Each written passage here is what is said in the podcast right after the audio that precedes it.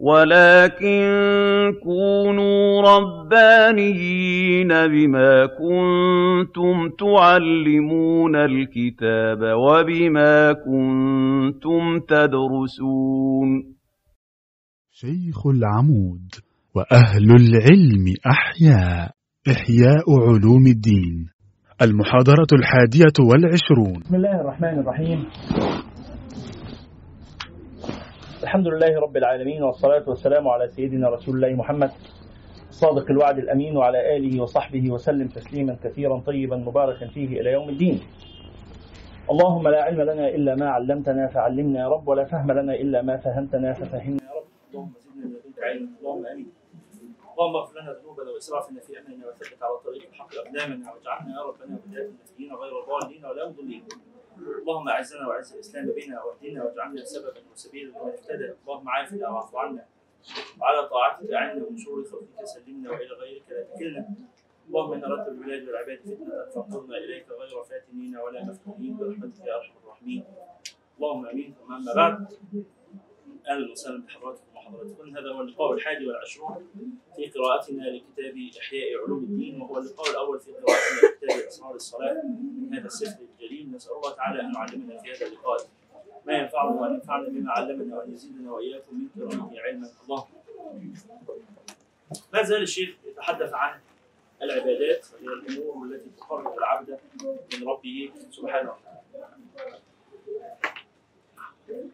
وقد جعل هذا القسم في عشرة كتب كما تعلمون. أولها كان كتاب العلم ثم بعد ذلك كتاب العقائد وثلث بكتاب الطهارة ثم رابع العبادات التي آخرها هي الصلاة نبدأ في القراءة مباشرة قال رحمه الله بسم الله الرحمن الرحيم. الحمد لله الذي غمر العباد بلطائفه وعمر قلوبهم بأنوار الدين ووظائفه. الذي النزول عن عرش الجلال إلى السماء الدنيا من درجات الرحمة إحدى عواطفه. فارق الملوك مع التفرد بالجلال والكبرياء بترغيب الخلق في السؤال والدعاء. قال هل من داع فأستجيب له؟ وهل من مستغفر فأغفر له؟ وبين السلاطين بفتح الباب ورفع الحجاب. فرخص للعباد في المناجاة بالصلوات كيفما تقلبت بهم الحالات في الجماعات والخلوات. ولم يقتصر على الرخصة بل تلطف بالترغيب والدعوة. وغيره من ضعفاء الملوك. يبقى يعني حاجة كده إيه؟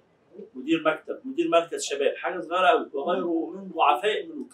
لا يسمح بالخلوة إلا بعد تقديم الهدية والرشوة. فسبحانه ما أعظم شانه وأقوى سلطانه وأتم لطفا وأعم إحسانه. ودائما الإمام الغزالي يفتتح كل كتاب من كتبه بمقدمة مناسبة. يعني عندما يتحدث عن الصلاة يبدأ بحمد الله. ليس الحمد العام وإنما الحمد الخاص الحمد للملك الجليل الذي تكرم وتفضل وجاد وأنعم بأن سمح لنا بأن ندخل عليه من غير حجاب ولا بواب. سبحانه وتعالى وعز وجل.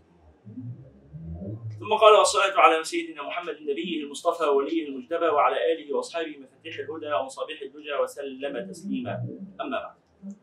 فإن الصلاة عماد الدين. هذا مما يعرفه الناس كافة. هذا قول النبي صلى الله عليه وعلى آله وصحبه وسلم قال الصلاة عماد الدين من أقامها فقد أقام الدين ومن هدمها فقد هدم. قال فإن الصلاة عماد الدين وعصام اليقين ورأس القربات وغرة الطاعات وقد وقد استقصينا في فن الفقه في بسيط المذهب ووسيطه ووجيزه أصولها وفروعها. عارفين الإمام الغزالي رجل شافعي المذهب وفي كتاب أهم كتب المذهب الشافعي. كتبه تلميذ الإمام الشافعي هو الإمام المزني. عمل كتاب مختصر كده اللي هو مختصر المزني اللي اختصر فيه فقه الإمام الشافعي. الإمام الشافعي شخصيا عنده كتاب الأم وعنده كتاب الرسالة وعنده كتاب ابطال ابطال الاستحسان. عنده كتب كثيرة في الفقه وفي أصول الفقه. لكن الشافعية من بعده اعتمدوا على كتاب على المختصر اللي عمله تلميذه ده اللي هو مختصر المزني. شرح شروح كثيرة. أهمها شرح الإمام الجويني اللي اسمه نهاية المطلب في دراية المذهب. نهاية المطلب شرح لمختصر المزني. نهاية المطلب كتبه الإمام الجويني، الإمام الغزالي تلميذ الجويني. فاختصر نهاية المطلب في كتاب اسمه البسيط. البسيط هنا مش معناه الصغير البسيط يعني الطويل يعني هو كتاب طويل جدا فمبسوط الكلام فيه يعني واخد راحته. مش معناه بسيط يعني لو خلصت بسرعة يعني. فالبسيط ده مطبوع في 12 مجلد بسيط. أيوه لأن مختصر خد بالك البسيط ده ملخص أو مختصر من النهاية. النهاية 24 مجلد. خلاص يبقى عندي عندي مختصر المزن بعدين نهاية المطلب وبعدين ال- البسيط. البسيط لخصه فلخصه في الوسيط. يبقى الإمام الغزالي نفسه كتب البسيط وبعدين كتب الوسيط. وبعدين كتب الوجيز. أو الوجيز ده مجلدين اثنين سبحان الله وجيز وبعدين كتب كتاب رابع اسمه الخلاصة. مش كده؟ حرر الدين إمام أحسن الله خلاصة. ببسيط ووسيط ووجيز وخلاصة. حرر الدين إمام أحسن الله خلاصة. ببسيط ووجيز ووسي- و- و- و- ببسيط ووسيط ووجيز وخلاصة. صليتوا على رسول الله. فهو قال لنا بقى إن هو في كتاب البسيط وفي كتاب الوسيط وفي كتاب الوجيز لخص اتكلم عن كل التفاصيل الفقهية المتعلقة بالصلاه بس من ناحية الظاهر. قال صارفين جمام العناية إلى تفاريعها النادرة ووقائعها الشاذة لتكون خزانة للمفتي منها يستمد ومعول ومعولا له إليه يفزع ويرجع. ونحن الآن في هذا الكتاب مقتصرون على ما لا بد للمريد منه من أعمالها الظاهرة وأسرارها الباطنة. أنا مش هعمل زي ما عملت هناك إن أنا عمال أتكلف في ذكر الإيه؟ الأحوال الشاذة والأمور النادرة. و- والكلام عن التفاصيل آه، بتاعة كيفية القيام والركوع والسجود والمبتلات ب- بادق ادق التفاصيل. أنا مش هعمل أنا غرضي هنا بس إيه؟ اول الأشياء التي لا يستغني عنها السالك إلى الله سبحانه وتعالى لا يستغني عن معرفتها من أجل أن تصح صلاته وتحسن وتقبل إن شاء الله. قال وكاشفون من دقائق معانيها الخفية في معاني الخشوع والإخلاص والنية ما لم تجري العادة بذكره في كتب الفقه لأن إحنا اتفقنا في قبل كده ال- الفقه مشغول بالإيه؟ بالظاهر بأعمال الجسد. أما التزكية فمشغولة بالمشاعر بأعمال القلب. وإحياء علوم الدين جامع بين الامرين، لذلك إحياء علوم الدين كتاب فقه وكتاب تزكية. ولذلك قالوا لو ضاع فقه الشافعية لاستخرجوا فقهه من إحياء علوم الدين. رغم إنه مش كتاب فقه أصلا كتاب تزكية. لكنه تضمن المعلومات الفقهية التي لا يستغنى عنها. فذكر الأحكام الفقهية اللي هي الظاهرة وبعدين قرنها أو ألحقها بذكر الإيه؟ الأسرار الباطنة القلبية لهذه العبادات أو لهذه الأعمال الظاهرة. قال سنرتب الكلام على سبعة أبواب، الباب الأول في فضائل الصلوات. والثاني في تفصيل الأعمال الظاهرة من الصلاة، والثالث في تفصيل الأعمال الباطنة منها. والرابع في الإمامة والقدوة. هي صلاة الجماعة. والخامس في صلاة الجمعة وآدابها، والسادس في مسائل متفرقة تعم بها البلوى, يحتاج المريد إلى معرفتها وال- والسابع في التطوعات وغيرها. يبقى هذه الخريطة بتاعة كتاب الصلاة. صليتوا على النبي ولا إيه الأخبار؟ صلى الله عليه وعلى آله وصحبه وسلم تسليما. خلاص؟ يبقى إذا هيتكلم عن سبعة أشياء في الصلاة، أول حاجة هيتكلم عن فضلها، هيتكلم عن أحكامها الظاهرة، أحكامها الباطنة، صلاة الجماعة، صلاة الجمعة، مسائل متفرقة، ثم التطوع بالصلوات في الأوقات المختلفة. يبدأ أول حاجة بالكلام عن فضائل الصلوات والسجود والجماعة والأذان وغيرها. تبدأ الصلاة بالأذان. والنبي صلى الله عليه وعلى وصحبه وسلم يقول ثلاثة يوم القيامة على كثيب من مسك أسود. لا يهمهم حساب ولا ينالهم فزع حتى يفرغ الناس حتى يفرغ مما بين الناس. رجل قرأ القرآن ابتغاء وجه الله وأم به قوما وهم به راضون. ورجل أذن في مسجد ودعا إلى الله عز وجل ابتغاء وجه الله عز وجل ورجل ابتلي بالرق في الدنيا فلم يشغله ذلك عن عمل الآخرة هذا الحديث لا يصح. إسناده؟ ولكن معناه صحيح. فإن هؤلاء الناس أهل آه، خير وأهل بر وأهل آه، صبر. هذا الرجل الذي ابتلي بالرق يعني ابتلي بالخدمة. هذا آه، اللي هو الموظف يعني ال- آه، الموظف الموظف الموظف الذي ابتلي بالخدمة. يعني ابتلي بأنه لا يستطيع أن يقيم أوده في الحياة إلا بعمل يستفرغ آه، وقته وجهده. وليس كل الناس كذلك. فإن بعض الناس آه، بل ربما كثير من الناس يا إما من. من رجال الأعمال اللي هم أصحاب الأموال دول اللي هو الناس بيشتغلوا لحسابهم هم عندهم مساحة فراغ يا إما الناس اللي بيشتغلوا في آه، الفلاحة أحيانا آه، الزراعة أو اللي بيشتغلوا في الصيد أو الرعي أو كده بيكون عندهم مساحات تفرغ يعني الراعي ده بيعمل إيه؟ يحط الأكل لحيوانات ويقعد على ما يخلص اكلها أو يتحرك بيها في أرجاء ال- ال- المراعي لتاخذ منها وهو قاعد ما بيعملش حاجة فعنده مساحة تفرغ يستطيع أن يقضيها في الذكر وفي التأمل وفي قراءة القرآن وفي العبادة لكن واحد وقته مشغول بتحصيل قوت يومه ولكنه برغم انشغاله هذا لم يمنعه انشغاله من أن يذكر الله سبحانه وتعالى وأن ي- يتعبد له وأن آه، يؤدي حق الآخرة. فهذا إن شاء الله يكون من الآمنين من عذاب يوم القيامة، فهذا رجل، والرجل الآخر هو الذي أذن في مسجد ودعا إلى الله عز وجل ابتغاء وجه الله، هذا دعا الناس إلى الصلاة. فله مثل أجر من سمعه وأجابه. والثالث قرأ القرآن ابتغاء وجه الله وأما قوما وهم به راضون. وقال صلى الله عليه وعلى آله وصحبه وسلم لا يسمع صوت المؤذن جن ولا إنس ولا شيء إلا شهد له يوم القيامة. هذا حديث صحيح. كل من يسمع المؤذن يشهد له. يعني يقول يا رب هذا الرجل كان يدعو الناس. طيب. نكمل نعم. وأنا مكتوب عندي هنا آه، ابتلي بالرزق. ابتلي إيه؟ بالرزق. ابتلي بالرزق. آه لا بالرق. و وهو نفس المعنى. ابتلي بالرزق أو ابتلي بالرق نفس المعنى. لأن إحنا فسرنا الابتلاء بالرق يعني الانشغال بالدنيا الانشغال بتحصيل الدنيا. بس هو الحديث ابتلي بالرق وقال صلى الله عليه وسلم لا يسمع صوت المؤذن جن ولا انس ولا شيء إلا شهد له يوم القيامه المسألة دي أو الحديث الحديث صحيح الحديث في صحيح البخاري. والحديث ده بيلفت نظرنا لمسألة مهمة قوي اللي هي اتكلمنا عنها قبل كده اللي هي ذاكرة الجماد. ذاكرة الجماد. قلنا إن الجمادات لها ذاكرة. الأشياء من حولنا لها ذاكرة. هذا الحائط يسمعنا الآن. و آه، يعني نستطيع أن نسمعه إذا استق... إذا استنطقنا. يعني تكلمنا أظن عن شرح هذه الفكرة كثيرا من قبل لكنها مهمة ويجب علينا أن ننتبه لها دائما.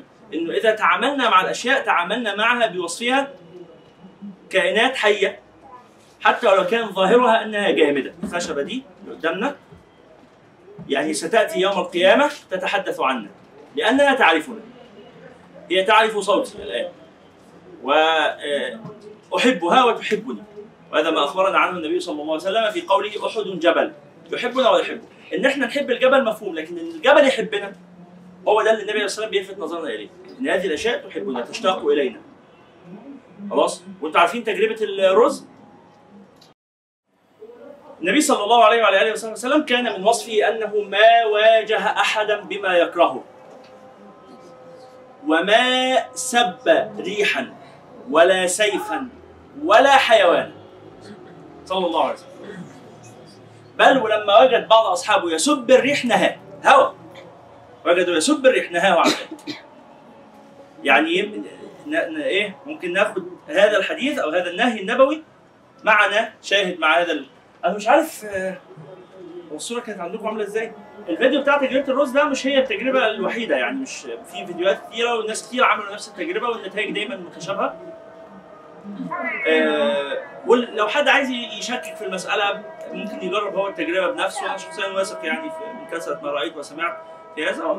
لكن ممكن اللي عايز يشكك فيه يشكك فيه واللي مش عايز يتقبله يعني ده مش من أصول الإسلام ولا حاجة. لكن من أصول الإسلام إنه آه، لا تحقرن من المعروف شيئا ولو أن تلقى اخاك بوجه طلق من أصول الإسلام إنه الكلمة الطيبة صدقة. من أصول الإسلام إنه ما كان الرسول صلى الله عليه وسلم بالسباب ولا باللعان ولا بال- بالمتفحش البذيء.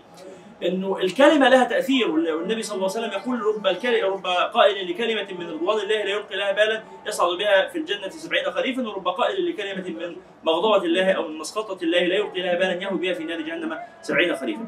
الكلمات مؤذية لا شك. الكلمات آه، آه، مؤثرة فيما حولنا من بشر ومن حتى من جمادات. وموقف النبي صلى الله عليه وسلم مع ال- الجذع الذي حن إليه وبكى. والجذع كان يحب أن يقف النبي صلى الله عليه وسلم عليه ليخطب.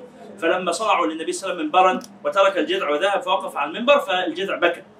فسمع الصحابة بكاء الجذع. فنزل النبي صلى الله عليه وسلم من على منبره. مش قال إيه خلاص سيبوا يقعد شوية هيتفلق هيبطل عياط. النبي صلى الله عليه وسلم نزل من على منبره تطيبا لمشاعر الجماد. عشان بعض الناس اللي بيستتفه مشاعر البشر. تطيبا لمشاعر الجماد. نزل من على منبره صلى الله عليه وسلم فمسح على الجذع. يعني زي طبطب عليه كده. ثم أمر الصحابة أن يقطعوه وأن يدفنوه تحت المنبر. وقال اقفوا على المنبر وعليه يعني يبقى إيه؟ آه، حصل آه، ال- القرب من حضرة النبي صلى الله عليه وسلم. النبي صلى الله عليه وسلم قال لو لم أفعل ما فعلت لسمع الناس بكاءه إلى يوم إيه؟ سمعوا صوت بكاء. هم سامعين صوت نحيب كده حد بيعيط. إيه الصوت ده جاي منين؟ لا الصوت جاي من الجذع ومفيش حد ورا الجذع يبقى هو الجذع نفسه. فعجب الصحابة من ذلك. فهذا يدل على أن الجذع يعني هي خصوصية النبي مش إن الجذع بكى. خصوصية النبي أن الناس سمعوا صوت بكائه. لو أنتوا عارفين النبي صلى الله عليه وسلم سمع تسبيح الحصى في يده. ما هو الحصى بيسبح في إيد كل الناس. ما هو أنا لو مسكت الحصى هيسبح أبو جهل لما يمسك الحصى هو هيسبح برضه. بس الحصى في ايد أبو جهل هيسبح ويلعن أبو جهل الاثنين لأن النبي عليه الصلاة والسلام قال إن الكافر لا يلعنه كل شيء حتى شراك من عليه. الجزمة اللي لابسها بتكرهه. عليك والله العظيم لو ليا والله العظيم أقبل إنك تلبسني. بس إيه؟ للأسف أنا مسخرة أنتوا عارفين الجزمة غصب عنها. فهو لابسها وهي كرهاه. لذلك أول ما ما يموت ترتاح اهو خلصنا منه. يا لهوي ده كان بيروح بينا للمحرمات وأنا كنت كاره اللي هو بيعمله بس إيه؟ أجي يوم القيامة أخاف أتحاسب. يا رب. ده والله هو اللي كان أنت أمرتني إن أنا أسمع كلامه وأستجيب ليه؟ وأنا والله ما كنت موافق على اللي هو بيعمله. فتشهد أيديهم وأرجلهم بما كانوا يكسبون عشان خاطر يقولوا إحنا ما ما كناش قصدنا نشارك. بس أنت يا رب سخرتنا له سخرتنا. فبمحض فبموجب التسخير استجبنا. ولذلك النبي صلى الله عليه وسلم قال إن العبد المؤمن إذا مات بكى عليه موضعان موضع في الأرض وموضع في السماء فأما الموضع الذي في الأرض فموضع سجوده وأما الموضع الذي في السماء فموضع صعود وعمله ولذلك النبي عليه الصلاة والسلام كان لما يصلي الفريضة يقوم يصلي بعدها النافلة في مكان تاني. كان يدخل يصلي النافلة في بيته أو يخرج يصلي النافلة في أي حتة أو لو هيصليها في المسجد خطوتين لقدام أو خطوتين لورا ويصلي.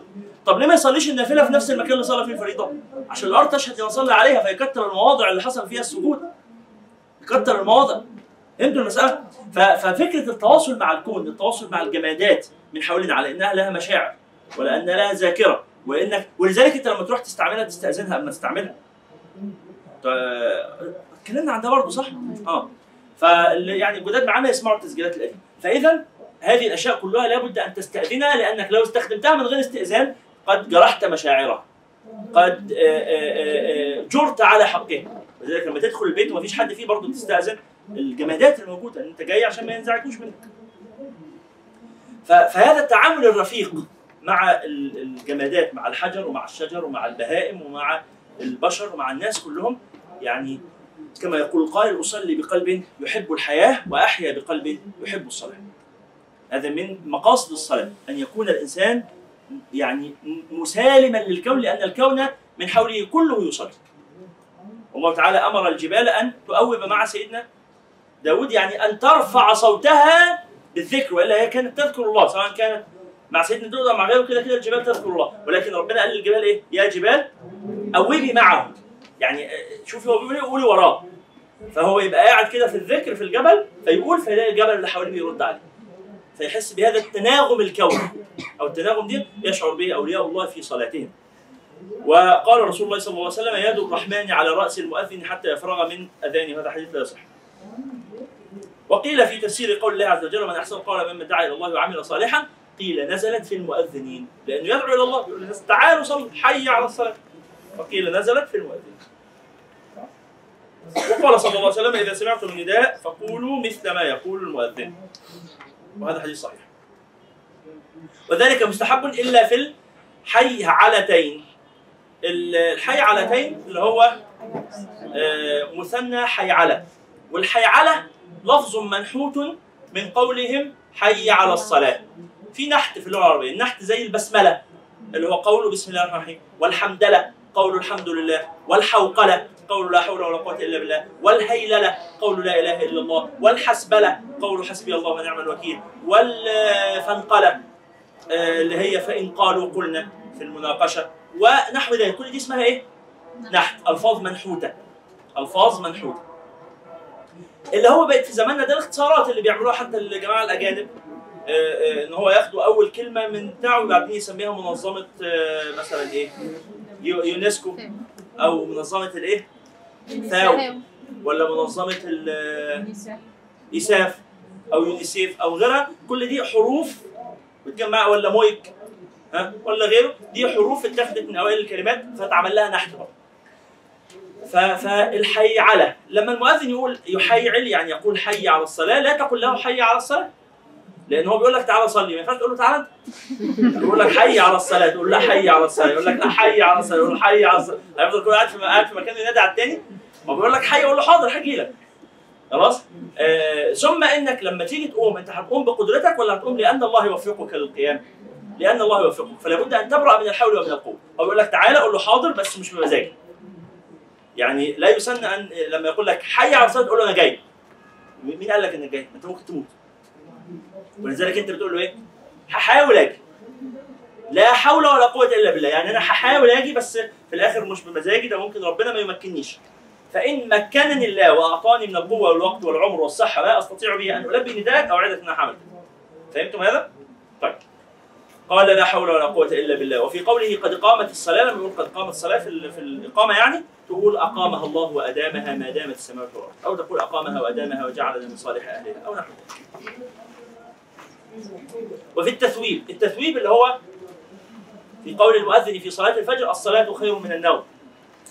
لما يقول الصلاة خير من النوم تقوم أنت تقول له صدقت وبررت. تقول له معاك حق يعني كلامك صحيح. فعلا الصلاة خير من النوم. فدي استثناءات. يبقى عندي كل الألفاظ. أقول مثل ما يقول إلا حلا- إلا حي على الصلاة وحي على الفلاح.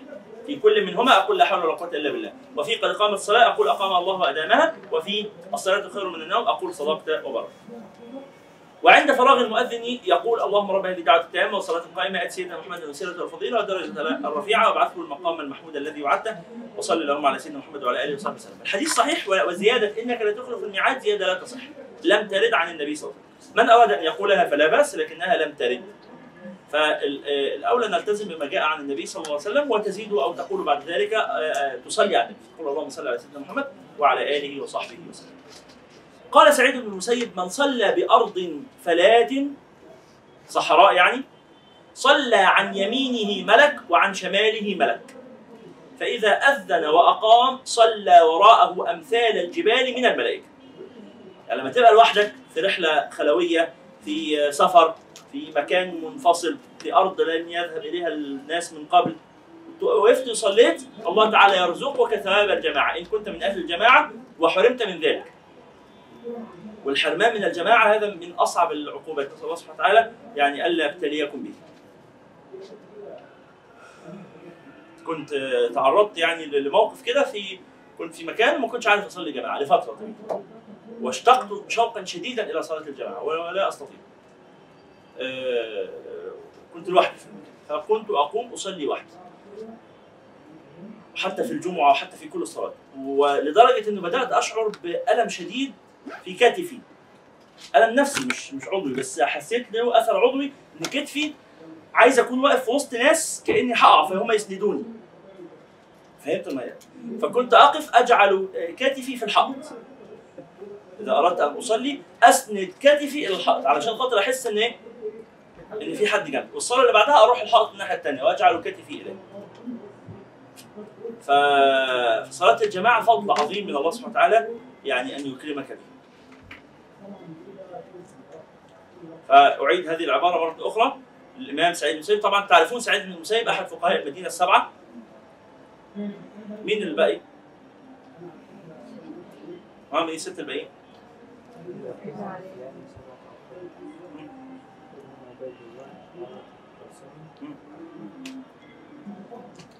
جزاك الله خيرا. صدقت. إذا قيل من في العلم سبعة أبحر رواياتهم في الدين ليست بخارجة فقل هم عبيد الله عروة قاسم سعيد أبو بكر سليمان خارجة دول اسمهم فقهاء المدينة السبعة على رأسهم طبعا ومن أجل التابعين سيدنا سعيد بن المسيب المتوفى سنة 99 آه، هجرية رحمه الله في القرن الأول الهجري. قال من صلى بأرض فلات يعني صحراء صلى عن يمينه ملك وعن شماله ملك فإذا أذن وأقام صلى وراءه أمثال الجبال من الملائكه طيب ده كان فضيلة الأذان، هيتكلم دلوقتي عن فضيلة الصلوات المكتوبة، فضيلة الفرائض، أهمية الفرائض. قال الله عز وجل: إن الصلاة كانت على المؤمنين كتابا موقوتا.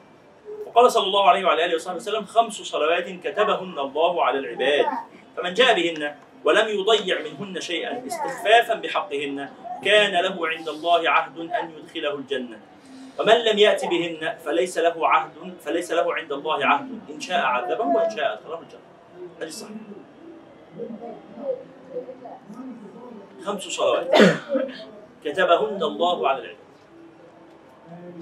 فمن جاء بهن يعني أداهن ولم يضيع منهن شيئا بس خد بالك لو قال ولم يضيع منهن شيئا دي تبقى ثقيلة قوي لأن بعض الناس أو كتير الناس غصب عنه إن هو لابد يضيع من صلاته شيئا. بيسرح ويقصر وأحيانا يستعجل عشان مشغول و... بس ما عملش كده ما ضيعش ده تعمدا ما ضيعش ده استخفافا ما قالش يا عم بلا صلاه بلا بتاع أو أو ركعتين ونقلبهم. ما استخفش لكن غصب عنه ظروف غصب عنه سرح شرد فكر في همه ولا فكر في أي حاجة. لم يقصد الاستخفاف بالصلاة. كان له عند الله عهد أن يدخله ولذلك إحنا بنقول مهما حصل من تقصير في حياتك مهما كنت يعني ابتلاك الله فوقعت في ذنب ولا في معصية ولا في تقصير ايا ما كان الوضع إياك وترك الصلاة. لأن طول ما الصلاة موجودة يبقى العهد موجود يبقى الباب مفتوح يبقى لسه في فرصة. أول ما تترك الصلاة خلاص انقضى العهد الذي بينك وبينه. ومن لم يأت منهن بشيء فليس له عند الله عهد. إن شاء عذبه وان شاء خلاص أمرك مو- موكول إلى الله. لكن ربنا وعدك. إن كنت من أهل الصلاة فأنت من أهل الرحمة لا محالة. وقال صلى الله عليه وسلم مثل الصلوات الخمس كمثل نهر عذب. غمر يعني متدفق كثير الماء. بباب أحدكم. يقتحم يعني يدخل يقتحم فيه كل يوم خمس مرات. فما ترون ذلك يبقي من درنيه يعني هل تبقى أوساخه؟ وهل تبقى أكداره؟ وهو يغتسل كل يوم خمس مرات؟ قالوا لا شيء. آه خلاص آه درنه كله وأوساخه كلها تذهب. قال صلى الله عليه وسلم فإن الصلاه الخمس تذهب الذنوب كما يذهب الماء الدرن أساس اخواتي والصعب طريق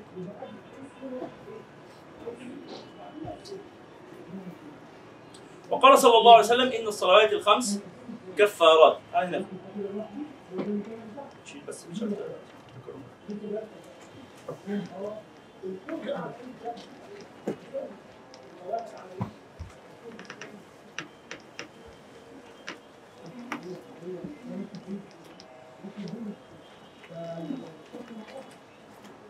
قال صلى الله عليه وسلم إن الصلوات الخمس كفارات لما بينهن ما اجتنبت الكبائر. الحديث. أحد الصحابة فعل ذنبا. ثم ذهب إلى رسول الله فقال رسول الله بعد الصلاة. النبي خلص الصلاة فذهب إلى قال رسول الله إذنبت ذنبا فطهرني منه أنا عايز أتعاقب عليه عشان خاطر أخ يعني أتخلص من ذنبي في الدنيا فلا أعاقب عليه يوم القيامة. فالنبي صلى الله عليه وسلم ساله قال أصليت معنا المكتوبة؟ كنت بتصلي معنا دلوقتي؟ قال نعم. قال قم غفر الله. الحديث ده مش بيقول لك روح اعمل ذنوب وتعالى صلي. الحديث ده بيقول لك مهما حصل في حياتك تعالى صلي. بعض الناس أحيانا بتجيلهم حالة من حالات إيه؟ أنا مكسوف أقف بين ايد ربنا أيوه حضرتك فبتعمل إيه؟ بكمل ذنوب بقى. مكسوف. فيروح يسرف على نفسه في المعاصي والفرصة اللي ليه في إنه يتوب يغلقها. أصل هو محرج. مكسوف من الصبر. لا. هذا من يعني آه، هذا إنسان قليل الفقه بربه. قليل الفقه بربه. فالنبي صلى الله عليه وسلم قال لك إنه الصلوات الخمس والجمعة إلى الجمعة. ورمضان إلى رمضان مكفرات لما بينهن. دي فرص لتصفير العداد زي ما بيقولوا. فرص للمغفرة فرص إنك تلغي اللي فات وتبدأ من الأول. وقال صلى الله عليه وسلم بيننا وبين المنافقين شهود العتمة والصبح لا يستطيعونهما. سبحان الله. سبحان الله. هذا الحديث من دلائل النبوة. من دلائل النبوة. النبي عليه والسلام بيقول الفرق بين أهل الإيمان وأهل النفاق صلاة الفجر وصلاة العشاء. لا يستطيعون ما يقدروش المنافقين يصلوا حتى ولو صلوا الظهر ولا العصر ولا المغرب ما يعرفوش يصلوا العشاء وما يعرفوش يصلوا الفجر. عشان النوم ولا؟ عشان النوم. لأن كل منهما يكون في وقت النوم. فالمنافق تلاقيه يأخر صلاة العشاء وأنا كسلان وأنا- أدخل أنام بقى أصلا تعبان هبقى أصليها بكرة. ولا يقوم من نومه من فراشه لأجل صلاة الصبح إلا مؤمن. ما أقامه إلا الإيمان. نسأل الله تعالى أن يرزقنا يعني الانتظام في الصلاة في صلاة الفجر خاصة. قال له عيد شديد وواضح. يعني.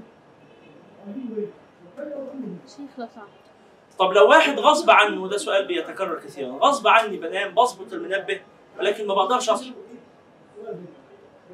طيب أنت بتكون واخد بالاسباب اللي تخليك تصحى؟ يعني نايم بدري وظابط المنبه ومعلي صوته والكلام ده كله. وبتتعامل مع الصلاة تعامل جاد زي تعاملك مع الشغل؟ يعني أنت لو عندك شغل في الوقت ده هينفع كل يوم تقول أنا رحت عليه نوم عن الشغل؟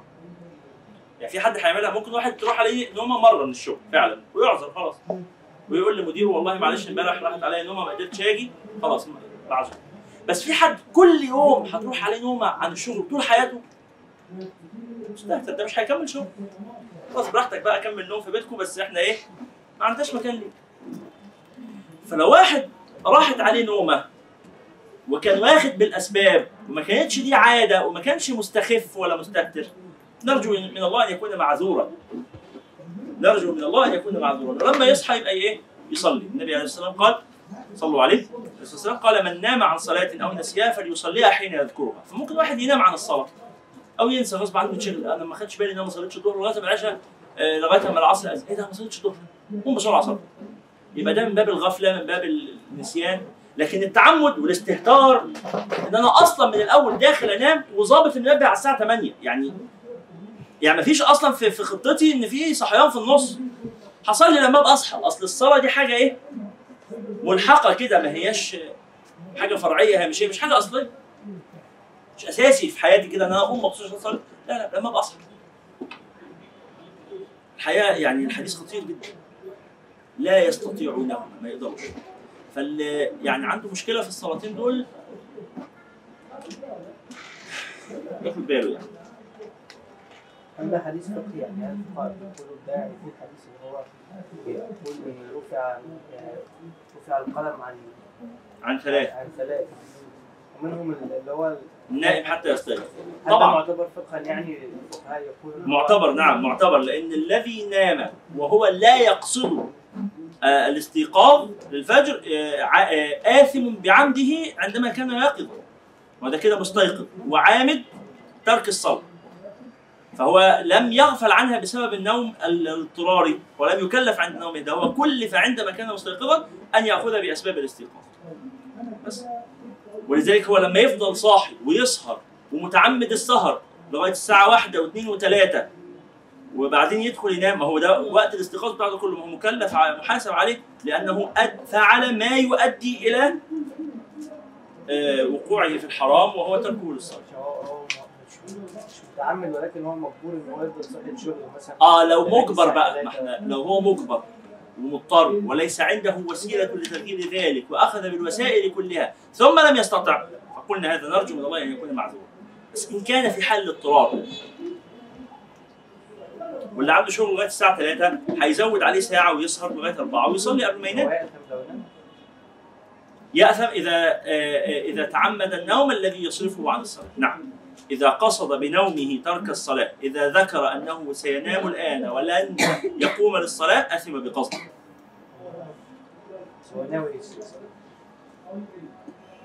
ناوي يصلي يعني ظابط المنبه إيه؟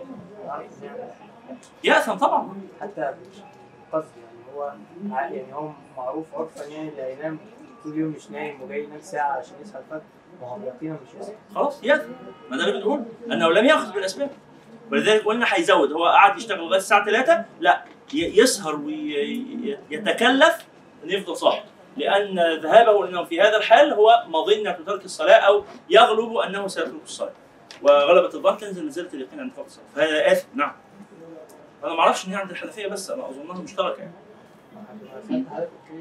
لو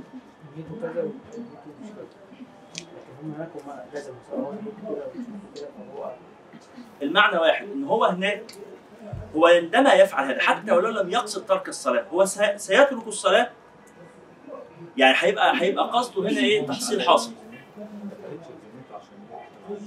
لا. ممكن حتة بقى النيه إن هو أنا هخش عشان الصلاة والاستهتار على الاستهتار مش بس يأسم على الاستتار ويأسم على آه لا يأسم على الترك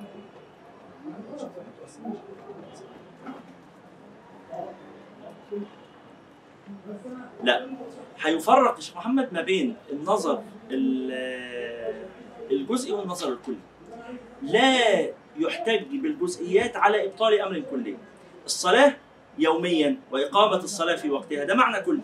ممكن يعذر مرة بس لو قلنا بعذره في كل مرة فهذا الإنسان سقطت عنه صلاة الصبح أصلا.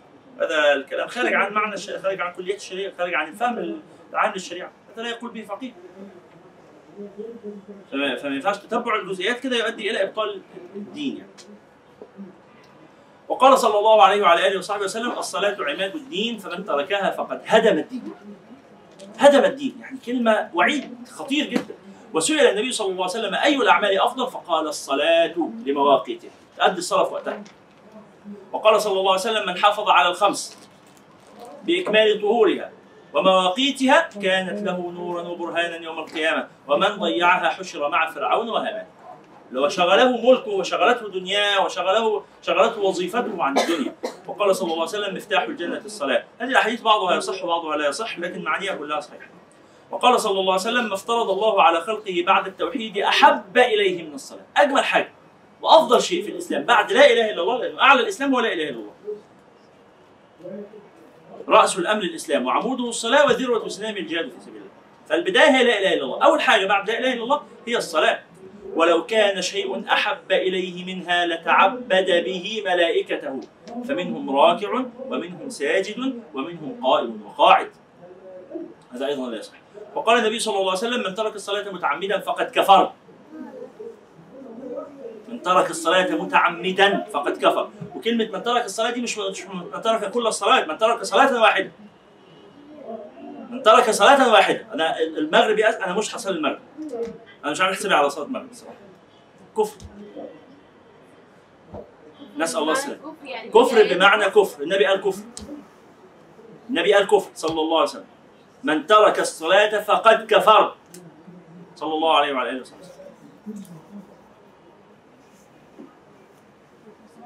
والعلماء اتكلموا في المسألة دي قالوا يعني اللي يسيب الصلاة نقتله يعني ده كافر؟ قالوا آه نقتله.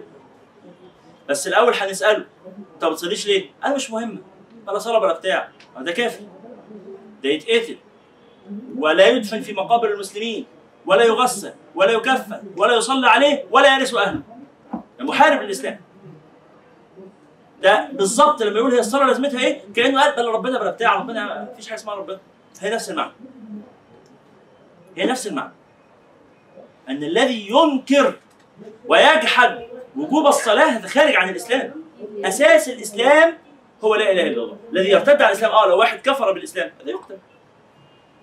كده محارب ده آه، آه، اللي هو مسألة حد الردة.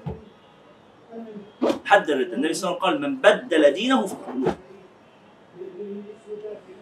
بس في زماننا ده لما بنتكلم عن المسألة دي بن إيه بنشرحها بشوية فهم شوية. لو واحد دخل في الإسلام مختارا ثم خرج عنه فهذا يقتل. لكن لو واحد نشأ لأبوين مسلمين وما تعلمش الدين ولا صدقه ولا دخل فيه وبعدين لما بدأ يبحث وينظر وبتاع قرر إنه ما يبقاش مسلم. يبقى هذا أصلا لم يحكم بإسلامه الأول. يبقى هو اختار الكفر. ماشي. لو دخل في الإسلام بعدها ثم خرج هذا يقتل. ليه؟ إيه إيه معنى قتل ال- الكافر؟ ال- آه، حد الردة زمان اللي هو في زماننا بمعنى مختلف كده اللي بيسموها جريمة الخيانة العظمى. إيه جريمة الخيانة العظمى؟ إنه لو واحد مثلا ثبت إن هو جاسوس. ها؟ الجاسوس ده بنقتله بنعدمه. ليه؟ لأنه هذا الإنسان فعل أمر مخرب للمجتمع. بيضر الناس كلهم. ده بيهد أساس الدولة. ده مش مجرد إن هو آه، مشي إشارة كسر إشارة ولا مشي معاكس ولا بتاع. ده هرب وسرب معلومات إلى دولة معادية. هذا يؤدي إلى انهيار كيان الوطن. دي جريمه خيانه عظمى وارد حسابه على الله. ماليش دعوة. أنا ليا في الدنيا إيه؟ أحافظ على أمر الظاهر. الفقه بيقول لنا الظاهر والله يتولى السرائر ممكن واحد يبقى شكله بيصلي وهو من جواه منافق؟ ممكن. بس أنا مش هحكم على اللي جوه الناس. أنا ليا إيه؟ ليا الظاهر. إذا كان في الظاهر يصلي فخلاص. إحنا يمكن ينفع نقلل اللعب شوية؟ والدة الطفل طب يعني أنا لو عندي أخ. حاضر لحظة.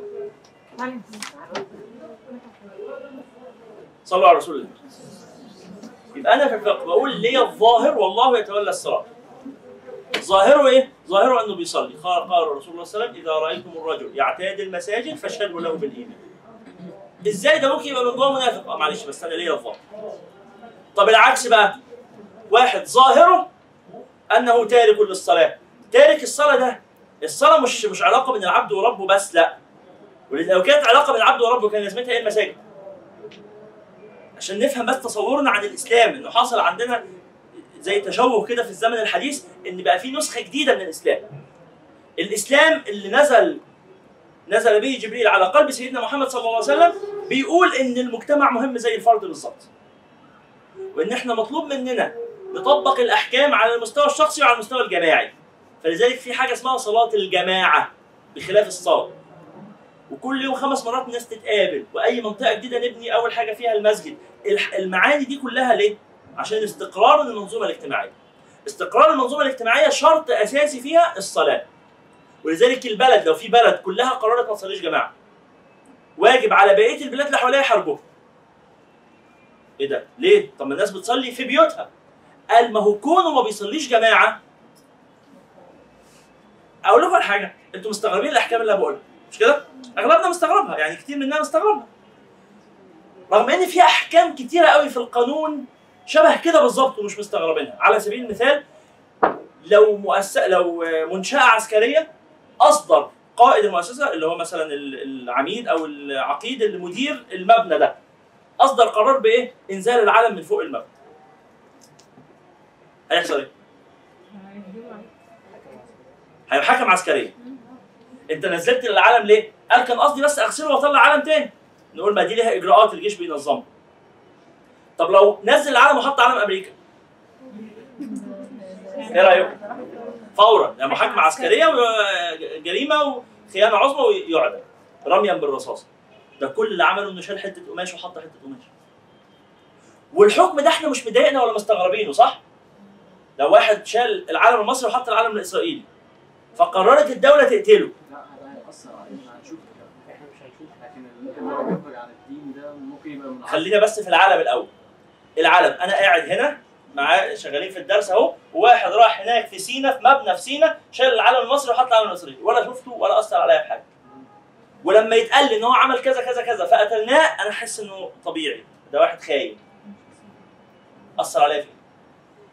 ولا اداهم المبنى ولا دخل جنودهم ولا قال لقواتهم تتقدم ولا عمل أي حاجة. شال حتة قماش وحط حتة قماش. إيه الأثر اللي وقع عليا؟ على المجتمع المصري هو هو عشان مش ده أثر اجتماعي. إنه انتقص من السلطة. إنه لما عمل كده هيغري بقية لو سكتنا له وقلنا ده حتة مبنى ما يضرش. بعد شوية هنلاقي المباني المصرية كلها بقت إسرائيلية ولا أمريكية؟ هنلاقي الأرض المصرية كلها اتاخدت مننا؟ هنلاقي البلد كلها احتلت. احتلال البلد كلها بيبدأ بإيه؟ بإنه حتة مبنى صغير كشك. أوضتين ولا أوضة اتشال من عليها العلم المصري وتحط العلم الإسرائيلي أو الأمريكي أو هو حضرتك دوت على الردة ولا على حاجة تانية؟ على الردة. على الردة وعلى الصلاة الاثنين. ما هو ما هو ترك الصلاة ردة ترك الصلاة ردة اللي يترك الصلاة يبقى ترك الإسلام. يعني هو ده الحك- حكم من الحكم ده؟ نعم. أن الذي ترك الصلاة شق الجماعة. شق يعني إيه شق الجماعة؟ يعني أحدث خلل اجتماعي أحدث صدع أو انهيار اجتماعي ضخم. معلش إحنا بلاش تناقشوني في الصلاة ناقشوني في ال- في العلم خلينا في العلم. أنا ماسك العلم معلش خلينا نخلص موضوع العلم وبعدين نروح للمرتد. بس نخلص العلم لأن هو اللي سهل بالنسبة سؤال العالم. ما عندكش سؤال في العلم نشوف الناس اللي عندها اسئله في العلم مين متضايق من قصة العلم أنا عايز نناقش قصة العلم الأول معلش. هحكي لك والله مش ه- ما تقلقش. نخلص الرد العلم اتفضل. هو العالم آه، في حرب يعني مفيش حرب إحنا وإسرائيل في سلام إحنا وأمريكا في سلام. بس لما يترفع العلم من كذا مكان فده معناه إن هم لما يتقدموا الجنود أو ايا كان فهيحصل حرب. مفيش حرب ولا حاجة. خلاص هم هيدخلوا العالم ده معناه احتلال. العلم معناه احتلال؟ العالم حط العالم معناه فكرة. معناه هو ده واحد المكان ده مصري إيه؟ طلع حط واحد مصري بيحب شكل العلم الأمريكي بالخطوط الحمراء والنجوم الزرقاء وشكل جميل. أيوه مش مكان يحطه في بيته مكان مش عام. مكان عام. قرر يحطه في مكان عام. وبالصدفه طلع المكان العام ده عسكري. وأنا عشان شغال يعني عميد يعني ما ينفعش أحب أمريكا. أنا بحب أمريكا. هو وبكره هي بس هو هيحطه ليه؟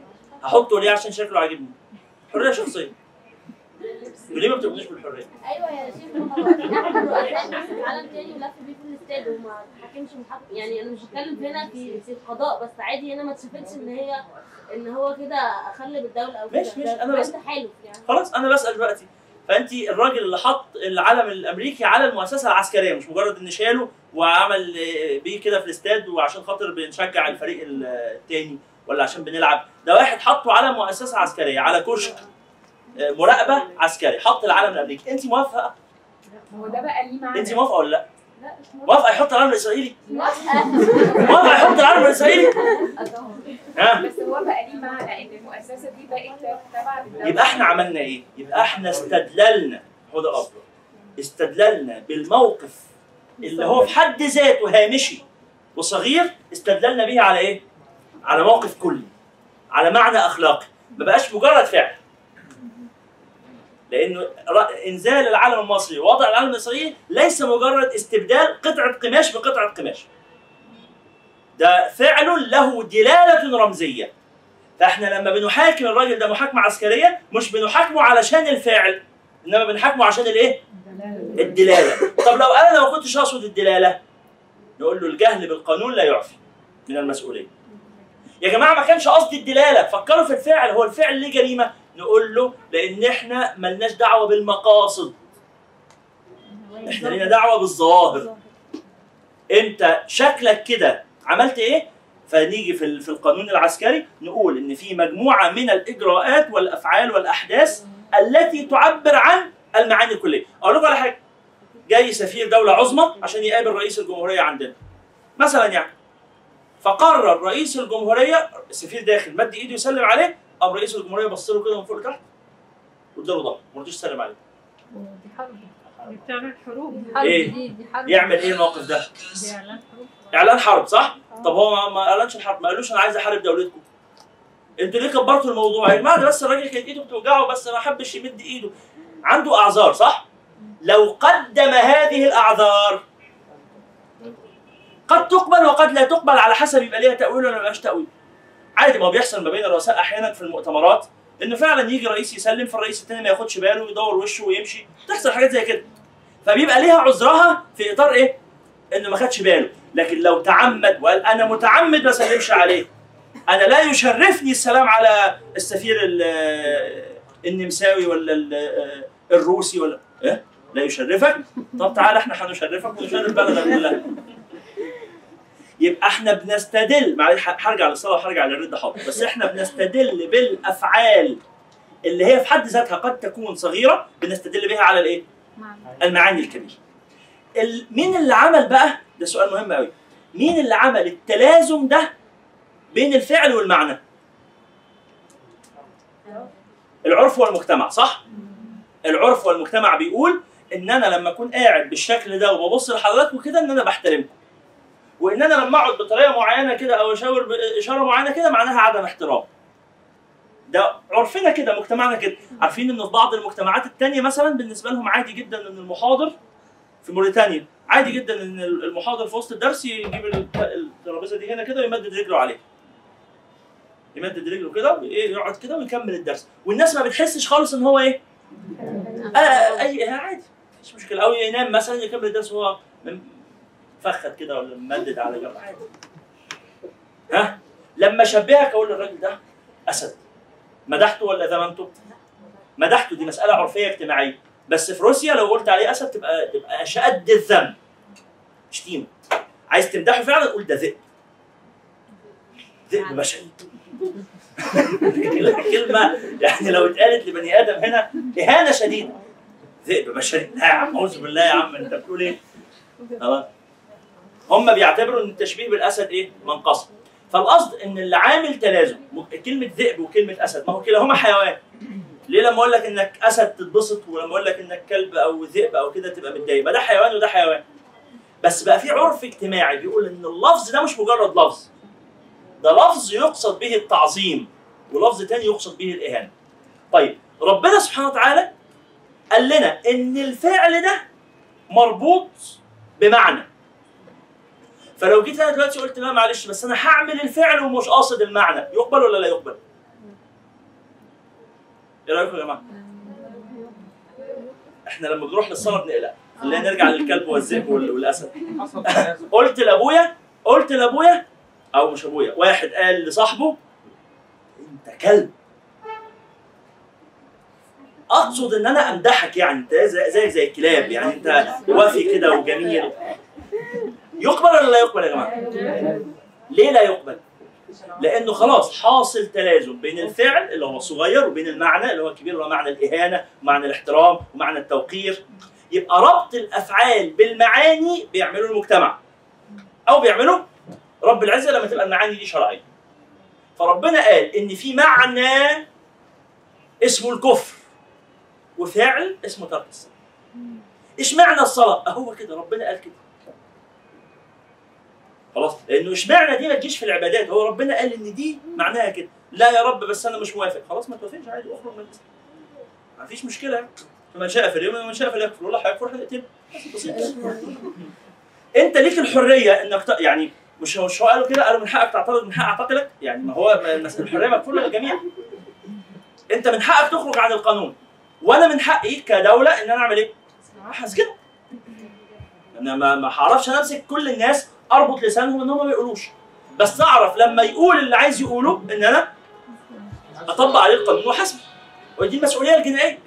لما تكون أنت بقى مش عاجبك القوانين في الدولة دي سيبها واخرج في الآخر يعني هي حياة دنيا بنعيشها وفي آخرة. مؤمن بالآخرة؟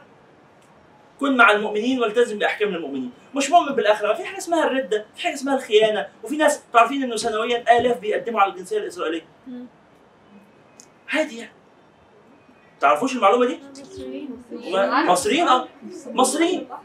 سنويا بيقدموا على الجنسية الإسرائيلية. ويتنازلوا عن الجنسية المصرية ويسافروا إسرائيل. هنعمل لهم احسن هتقعد هنا هتلتزم بقوانيننا. هتروح هناك تبقى أنت عدو ولما هقابلك في الحرب هقتلك.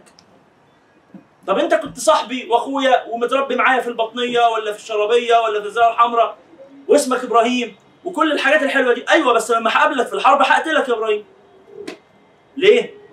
لأن هي المساله مش شخصية. أنت دلوقتي لما لبست اللبس بتاع الجيش الإسرائيلي ده وحطيت ال- الخوذة على دماغك عليها نجمة ما بقتش إبراهيم صاحبي اللي متربي معايا في الزاويه الحمراء. بقيت جندي إسرائيلي محارب للمسلمين وهقف وحاربك هل هل المسألة دي وصلت يا؟ يبقى اذا الذي ربط الأفعال الجزئية بالمعاني الكلية يا إما يبقى المجتمع يا إما يبقى رب العزه، رب العزه سبحانه وتعالى قال لنا هذا الفعل معناه كذا. خلص الموضوع. شوف بقى النقاش. هو الجزء بتاع الرد اللي هو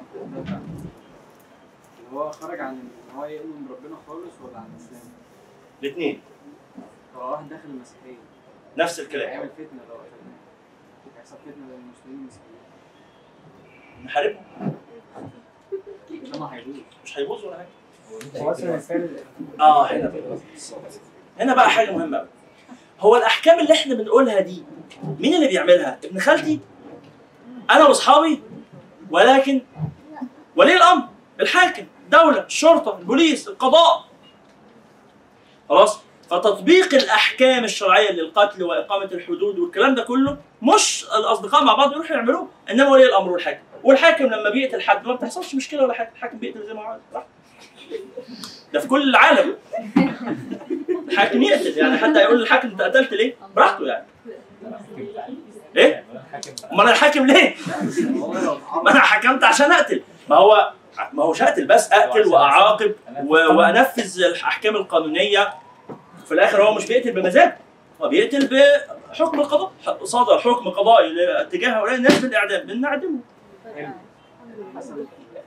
أحيانا بقى أحيانا في بعض المجتمعات لما يكون المجتمع مش مستقر يكون في أوقات آه، اضطرابات داخلية وفتن والجيش مش قوي والشرطة مش قوية ومش عارفين نحكم القبضة. أحيانا بعض الناس واحد يبقى قاتل بلطجي صادر عليه حكم قضائي بالإعدام وأهله يقولوا لو قتلتوه هنولع لكم في البلد. مش بيحصل ساعات؟ آه بيحصل. في بعض المجتمعات لما تكون المجتمع هش وتكون الدولة ضعيفة قاتل ويطلع في التلفزيون أنا قتلت واعلى مفخلكم اركبوه ومن النهارده ما فيش حكومة أنا الحكومة. بنعمل إيه؟ ساعتها الفقه قال لنا في حاجة اسمها السياسة الشرعية. السياسة الشرعية اللي هي إيه؟ إن إحنا نلاينه ونلاطفه بس ده آه، تصرف مؤقت لحين ما تستعيد الدولة هيبتها وقوتها. وبالتالي فالسؤال بتاع حضرتك يعني الكلام اللي بنقوله ده فيه فرق يا جماعة ما بين الحكم النظري والتطبيق العملي. التطبيق العملي لازم فيه حكمة ولازم فيه فهم ولازم فيه تنزيل للأحكام بتدرج وفي ترتيب أولويات حاجات كتير قوي فلذلك إحنا مش اللي بقوله ده معناه إن إحنا نروح نطلع بيه قانون من الشعب بكرة الصبح ننزل نقتل. ليه كده؟ في حاجات سابقة على هذا. قبل ما. قبل ما تحاكم الناس علمهم الأول. الناس اللي ما بتصليش دي. هو قاعد يدرس ست سنين ابتدائي ثلاثة إعدادي ثلاثة ثانوي 12 سنة ما سمعش فيهم عن الصلاة. أربع سنين في الكلية ما سمعش عن الصلاة. الدين في المناهج الدراسية مش موجود. هتروح تحاكم الناس على جهلهم بدينهم وأنت ما علمتهمش. فيبقى قبل ما تحاكم الناس لازم الأول إيه؟ تكون أديت وظيفة النبوة في التعليم والإرشاد والوعظ والتوجيه. كده. فما ينفعش إن إحنا نمسك إيه آخر الخيط ونسيب أوله. تأخذون ببعض تؤمنون ببعض الكتاب تكفرون بعض فما يجزى من يفعل ذلك منكم إلا خزي في الحياة الدنيا ويوم القيامه يردون إلى أشد العذاب والله بغفر عما تعمل نعم. في شباب بتأثر في الصلاة بس يعني هي بتبقى عارفة الحقيقة بتاعتها أو يعني أهميتها وبتكون معفن منها. هم مش قادرين يجاهدوا بسرعة في الحتة دي. نسأل الله أن يلطف به. نسأل الله أن يلطف به. الذي يترك الصلاة تهاونا بقى يبقى ده ما أنكرش. ما قالش بلا صلاة بلا بتاع ملهاش لازمة. لكن بيقول آه والله يا, يا الصلاه مهمة. أنا غصب عني عشان تدعي لي. يا شيخ يبقى ده مؤمن بفرضيه الصلاة هو صح؟ لكن إيه؟ ذنوبه معاه مقصر معترف بتقصيره وبتاع. بنعمل إيه؟ بنجيبه. نقول له طيب أنت مشغول الحياة لهياك وأصحابك شاغلينك صح؟ تعال. نقعده في حتة مقفولة. عنده مية عنده أكل عنده شرب. ما فيش وراه حاجة. غير إنه يصلي. نقول له يلا قوم صلي. وراك إيه ولا حاجة بس مش عايز أصلي. ليه؟ أهو كده مزاج آه ده أنت كده بقى ما بقاش تكاسل ولا بقى ولا بقى انشغال. ده إحنا حاطينك في أوضة فاضية ما فيهاش أي شواغل عندك أكل وعندك شرب وعندك لبس وبنقول لك قوم صلي. ما رضيتش. بنسيبك. بنجي لك في الصلاة اللي بعدها قوم صلي. ما رضيتش؟ بنسيبك.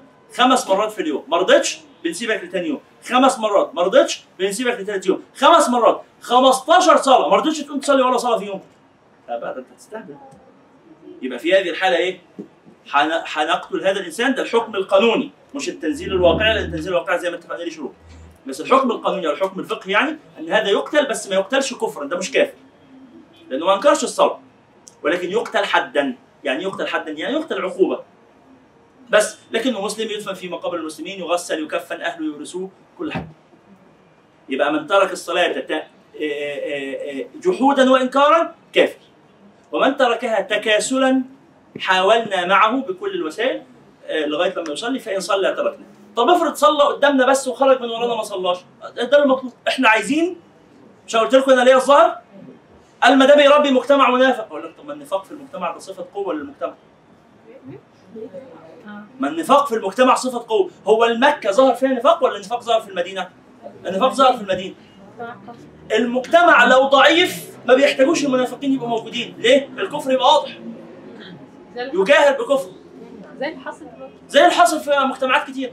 ناس بتجاهر بكفرها. ليه؟ لأن ال- ال- القيمة دي ضعيفة. الناس تقدر تقف في الشارع تسب الله صح؟ وتسب الدين صح؟ مش ده موجود؟ لو حد شتم ربنا في الشارع حد هيعمل حاجة؟ ردوا عليا لو حد شتم سيدنا محمد حد هيعمل له حاجة؟ طب لو حد شتم المحافظ محافظ القاهرة. حد شتم مدير الأمن. حد شتم رئيس الجمهورية. هيحصل له حاجة؟ مش هيلحق يكمل مش هيلحق يكمل الشتيمة صح؟ مش هيلحق يكمل الجملة، ده يدل على إيه؟ ترتيب القيم في المجتمع. إن الدولة بتقول سيب الدين للناس الناس يظبطوا أمورهم. أنا ليا إيه؟ أنا ليا السياسة. الدولة اختارت كده مفيش مشكلة. يعني إحنا عايزين يختاروا اختياراتهم زي ما هم عايزين. بس أنا عايز نفهم أثر الإيه؟ الخطاب ال- ال- ال- الشعبي أو الاجتماعي أثر الكلمات على أو وقعها على نفوس الناس.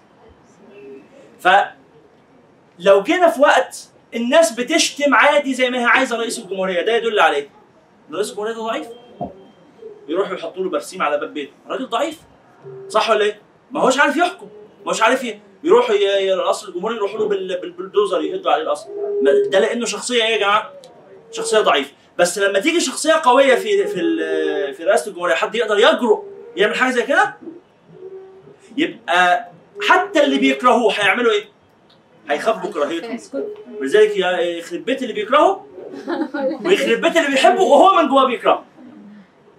ويخرب بيت اللي بيحبه وهو من جواه بيحبه ومصاحب اللي بيكرهوه لأنه لأنه مصاحبتك للي بيكرهوه معناها إن أنت يعني في احتمالية آه، كراهية. لذلك بقى الدولة أحيانا تحاكم الناس بأصحابهم. أنت ليه مصاحب الناس؟ وده وجهة نظري يعني. بس ده نتيجة الاستبداد والظلم مش القوة. يعني يعني ما هي. الاستبداد ما بيكونش غير بالقوة. فرض السيطرة. آه يعني فرض السيطرة.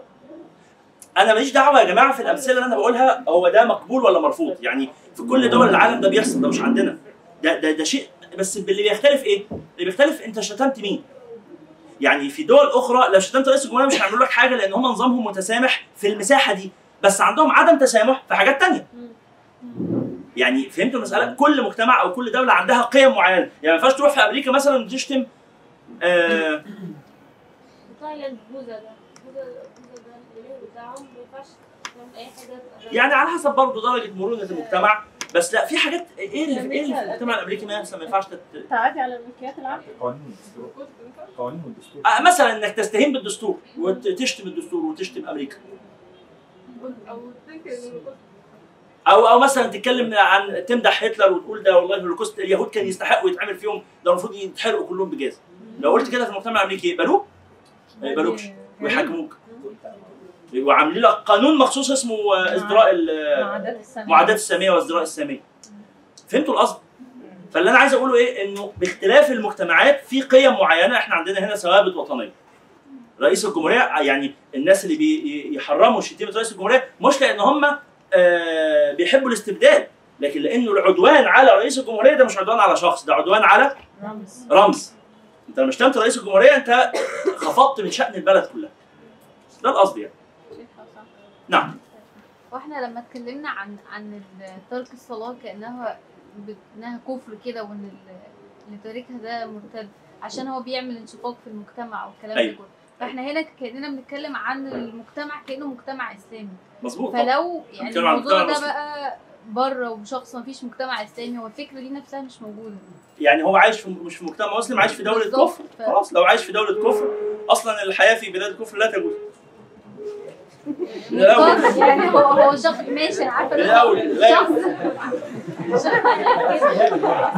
لكن لكن قد يجوز عند الاضطرار بالظبط. قد يجوز عند الاضطرار لو واحد خايف على حياته واضطر إن هو يلجأ إلى بلاد الكفر خلاص ويعيش فيها فهذا جائز اضطرارا استثناء طب في هذه البلاد إيه بقى السؤال ده؟ أصلا ما بيحتكمش لقوانين الإسلام. ده عندهم قوانينهم.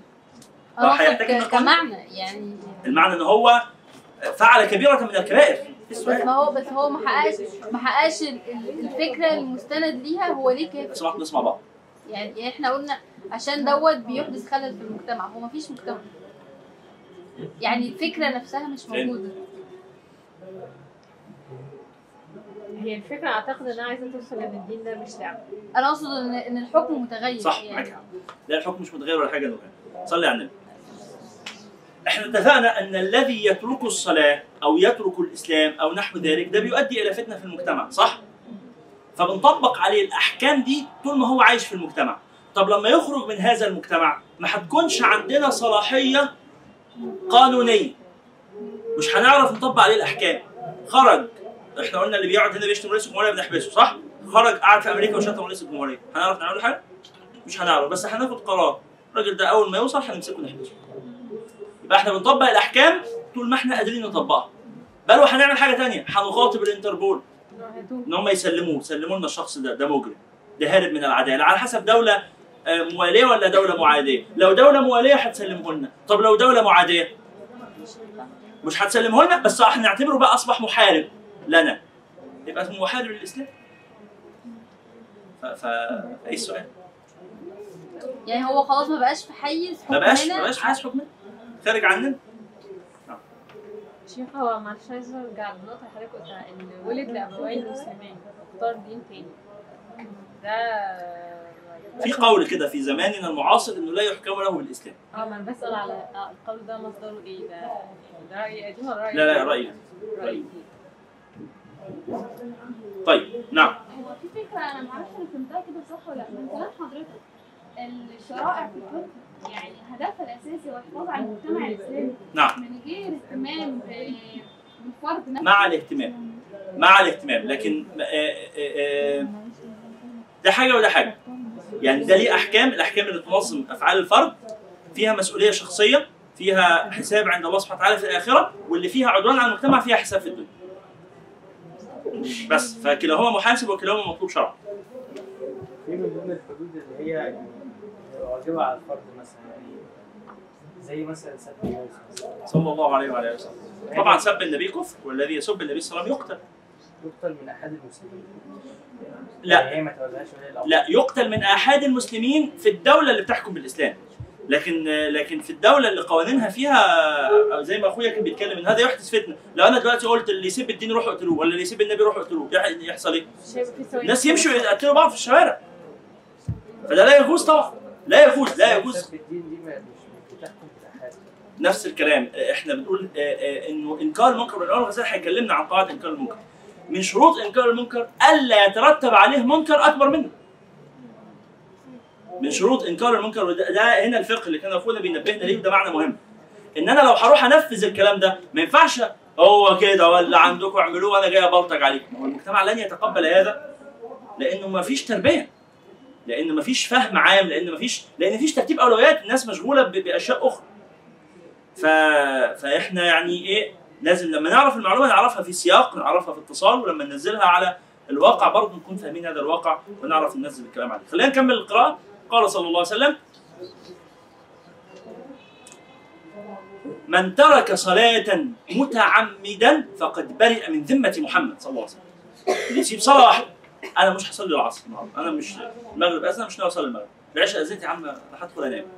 اللي يترك صلاة واحدة متعمدا برئ من ذمة محمد. آه، لم يعد من أهل الإسلام إلا أن هو بقى إيه يجدد إسلامه تاني يشهد أن لا إله إلا الله وأن محمد رسول الله ويقوم يصلي. وقال آه، أبو هريرة رضي الله عنه من توضأ فأحسن وضوءه ثم خرج عامدا إلى الصلاة فإنه في صلاة ما كان يعمد يعني يتجه إلى الصلاة وإنه يكتب له بإحدى خطوتيه حسنة وتمحى عنه بالأخرى سيئة فإذا سمع أحدكم الإقامة فلا يسع. فلا يسعى يعني ما ي... لو أنت رايح تصلي وسمعت الإقامة ما تجريش. امشي بالراحة. فإن أعظمكم أجرا أبعدكم دارا. قالوا لما يا أبا هريرة؟ قال من كثرة الخطى. فلا يزال الإنسان في صلاة من انتظر الصلاة وكل خطوة إحداها يرفع درجة والأخرى يحط خطيئة كما قال النبي صلى الله عليه وسلم. ويروى أن أول ما ينظر فيه يوم القيامة من عمل العبد الصلاة فإذا وجدت تامة قبلت منه وسائر عمله وإذا وجدت ناقصة ردت عليه وسائر عمله. وقال صلى الله عليه وسلم يا أبا هريرة مر أهلك بالصلاة فإن الله يأتيك بالرزق من حيث لا تحتسب. وقال بعض العلماء مثل المصلي مثل التاجر الذي لا يخلص لا يخلص له الربح حتى يخلص له رأس المال وكذلك المصلي لا تقبل له نافلة حتى يؤدي الفريضة وكان أبو بكر رضي الله عنه يقول إذا حضرت الصلاة قوموا إلى ناركم التي أوقدتموها فأطفئوها يعني مش وقت شغل ولا وقت طبيخ ولا وقت أي حاجة قفل كل الحاجات وإيه؟ وأتجه إلى الصلاة.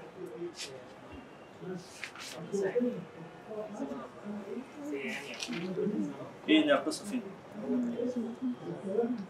إذا وجدت ناقصة آه إذا لم يؤديها كاملة إذا ترك بعض الصلوات. نعم.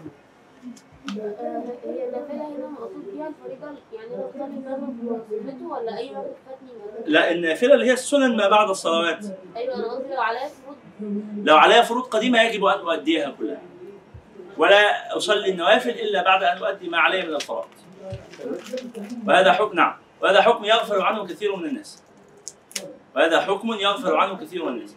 إذا كانت علي إذا كانت علي صلوات فائتة وجب علي أن أقدر لها قدرها وأن أصليها. طب أنا مش هقدر بقدر الطاقة. يعني أنا والله قعدت خمس سنين من حياتي في غفلة وتقصير. قعدت خمس سنين ما بصليش من بعد البلوغ أنا بلغت. وأنا عندي 14 سنة مثلا يعني ما بدأتش أصلي غير وأنا عندي 19 سنة. عندي خمس سنين أهو ما صليتوش. أعمل إيه؟ أصلي مع كل صلاة صلاة لمدة خمس سنين. ظهر بعدها ظهر عصر بعدها عصر مغرب بعدها مغرب. أو أصلي مع كل صلاة صلاتين لمدة سنتين ونص. أو أصلي مع كل صلاة خمس صلوات لمدة سنة. على حسب ما تقدر. أو أجي كل يوم بالليل أقوم أصلي صبح وظهر وعصر ومغرب وعشاء من اللي كان علي لمدة خمس سنين. ده اتفاق علماء الإسلام كلهم. ده حكم أن من عليه صلاة لم يبرأ منها إلا بأدائها. يعني مش فاهم الفرق في السؤال.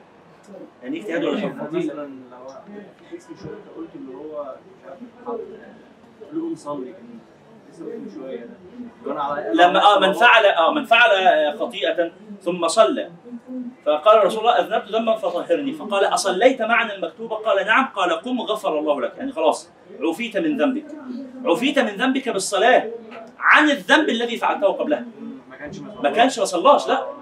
ده كان فعل ذنبا قبل امرأة. في في رواية أخرى قال قبلت امراه فقبل امرأة وأتى للصلاة. النبي قال له صليت؟ قال له آه. قال خلاص غفر الله لك. يعني استغفرت في الصلاة. أنت اثناء الصلاه قلت اللهم اغفر لي وكده. فبهذا الاستغفار غفر الله لك يعوض اللي فاتت مثلا أو صلاه مع كل هو أصلا كان خاص كتنفيذ الكلام ده صعب يأجله. مفيش مانع. يأجله. واحد لسه يعني بداية الصلاه لو أنا جيت أول يوم ليه في الصلاة. قلت له ما شاء الله بقيت بتصلي؟ خد بالك أنت لازم في اليوم تصلي مع كل صلاة. ها؟ والله ما أنا معديها لكم يا عم. أيوة، لذلك إيه؟ واحد في أول الالتزام أول يوم رمضان. كل سنة طيبين داخلين على رمضان. واحد في أول يوم رمضان قال إيه؟ خلاص رمضان صفحة جديدة مع الله. أنا لازم نحسن التوبة وكده. أنسى بقى كل فات وأروح أصلي. وراح صلى التراويح. في مسجد جه الإمام في الصلاة في الأول ركعتين في التراويح. قرأ بسورة البقرة كاملة. الراجل واقف ورا طبعا الراجل عمال الإمام بيقرا وهو يتمنى له دي أول صلاه في حياته. أول صلاة في حياته والراجل الإمام بيصلي ساعتين ونص. واقف متوتر جدا. مش عارف طبعا إن في حكم شرعي اسمه الخروج من الصلاة أو مفارقة الإمام.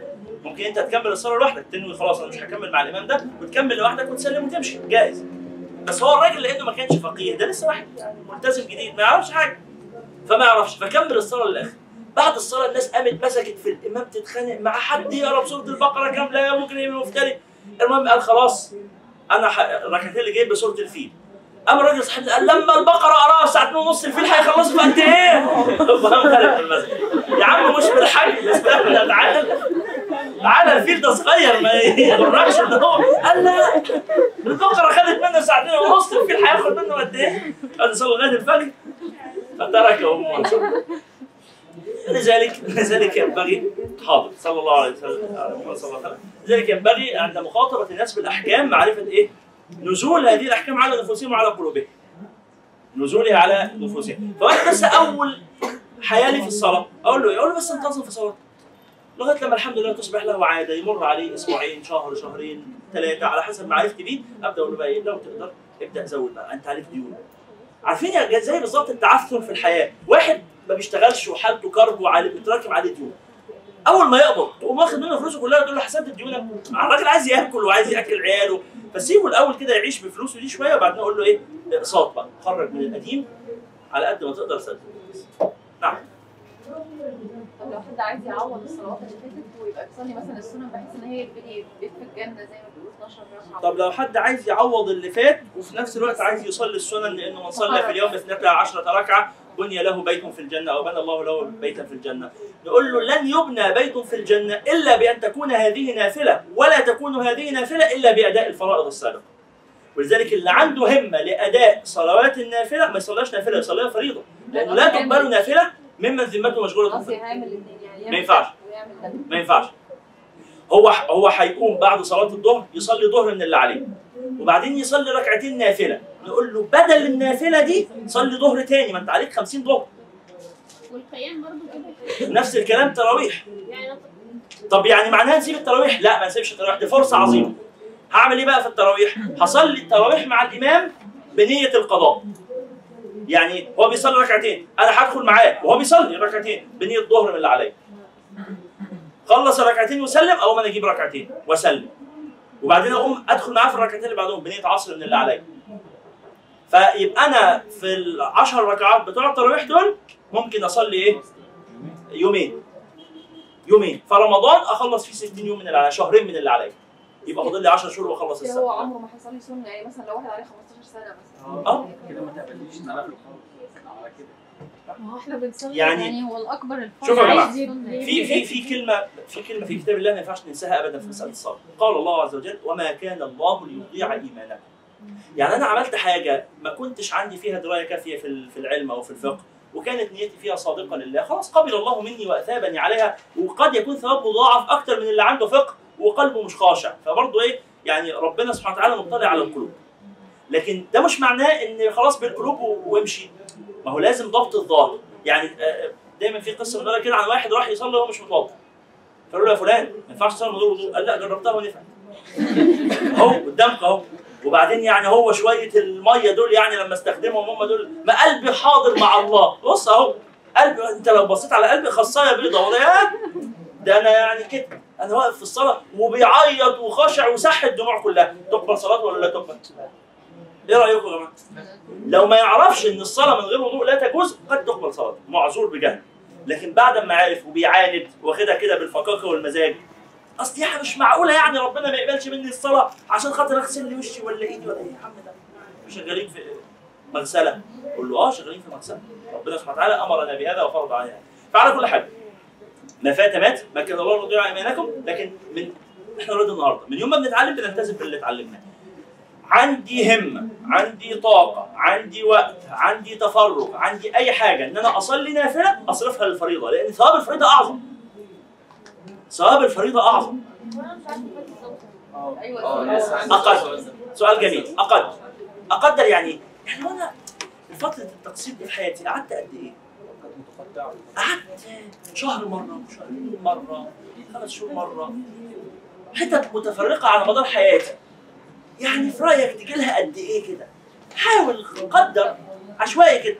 بص الصراحة يعني لو قلنا مثلا إن أنا كل سنة كنت ممكن أفوت شهر وأنا بلغت وأنا عندي 14 سنة وأنا دلوقتي عندي 34 يعني دول 20 سنة.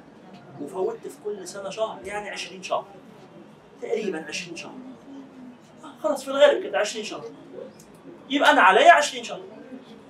يبقى هقعد 20 شهر وأصلي مع كل صلاة صلاه اللي هي سنة وثمان شهور ولا ست شهور سمعت تداول حاجة زي كده آه، اللي عليه صلاه مش عارفها كان بيتقال له حاول تكسر من صلاة النوافل فإنه الطعام الشيخ عمر سمعت إن الصيام بس هو اللي. شوفوا يا جماعة ال- اللي أنا بقوله ده اللي أنا بقوله ده مذهب الفقهاء كلهم. إلا مجموعة من الفقهاء قالوا حاجة ثانية قالوا اللي عليه صلوات ما كانش صلاها ده كافر بترك الصلاة. فلما بدأ يصلي ده كده دخل في الإسلام. فلا يجب عليه أن يعيد الصلوات لأنه كان في كفر. بيتهيألي إنه أي إنسان لا أنا عيد الصلاة وأنا انما عشت حياتي في الكفر. أنا يعني عشت حياتي مسلم كان مقصر يعني بس كفر. كلمة تقيلة شوية. فيعني على كل حال. حاضر لحظة. صلوا على النبي. ما جعل ربنا يقول ما جعل عليكم في الدين من حرج. وما جعل عليكم في الدين من حرج يعني المسألة دي إذا شق عليك اعملها بالتدريج. اعملها بالتدريج. أنا ليا أستاذ كان يدرس لنا آه، آه، المنطق والفلسفة. كان كل لما نصلي صلاة بعدها يقوم يصلي. وأنا ما كنتش فاهم الحكم أنا كنت صغير سألته الأستاذ إيه؟ قال أنا يا ابني ما بدأتش أصلي؟ غير وأنا عندي 40 سنة. ما بدأتش أصلي ما كنتش ملتزم ولا أعرف الصلاة. بدات أصلي غير وأنا 40 سنة. دلوقتي عندي 60 سنة. فأنا لو ربنا اداني عمر هكمل اللي عليا ما ما قدرتش خلاص. رحمة ربنا واسعة وده أقصى حاجة أنا أقدر أعملها إن أنا بعد كل صلاة أقوم أصلي صلاه خلاص. وأمرها هين ويسير وبقت معتادة عنده. يعني إيه؟ أصل الصلاة بتاخد كام؟ دقيقتين؟ ثلاث دقائق والصلاة اللي بعدها ثلاث دقائق أمرها هين. ف... فلا نشق على أنفسنا وبقدر الطاقة. نعم. طب لو حد فعلا بيصلي من هو صغير. بس يعني ما كانش متعلم الصلاة كويس أو ما كانش متعلم أركان الصلاة كويس. لا بأس لا يعيد. لا يعيد؟ ما بتقول طب واحد كان بيصلي من هو صغير بس أحيانا بعض الصلوات ما كانش بيتعلم الصلاة كويس ربما تكون وقعت باطلة بسبب عدم فقهه أو حاجة زي كده. لا لا يعيد لأنه يقينا أنه صلى. واحتمال الظن فلا يبنى على الظن. احتمال البطلان يعني فلا يبنى على هذا الاحتمال. أنا مش عارف هأقدر زي ما قلت لك 20 شهر 10 شهور خمس شهور وهم صليهم بخلص منهم الحمد لله. وممكن رمضان لوحده مش مش هخلص منهم استغفر الله بس يعني اخلص من ذنبي بتركهم. اخلص من ذنبي بتركهم. ورمضان لوحده يا جماعة يا رمضان لوحده التراويح لوحدها ممكن تكفي أربع شهور. ممكن في رمضان تخلص ست شهور من اللي فات. على أنت وقدرتك بقى. أقول لك على حاجة وهو بيصلي التراويح وأنت واقف ورا. هو بيصلي ساعة. انت الساعة دي تاخدها؟ صلاة. مع قراءة سريعة. الفاتحة وسورة قصيرة وتركع وتسجد وبتاع. هتلاقي نفسك في الساعة دي ممكن خلصت إيه؟ 40 50 صلاة من اللي فات.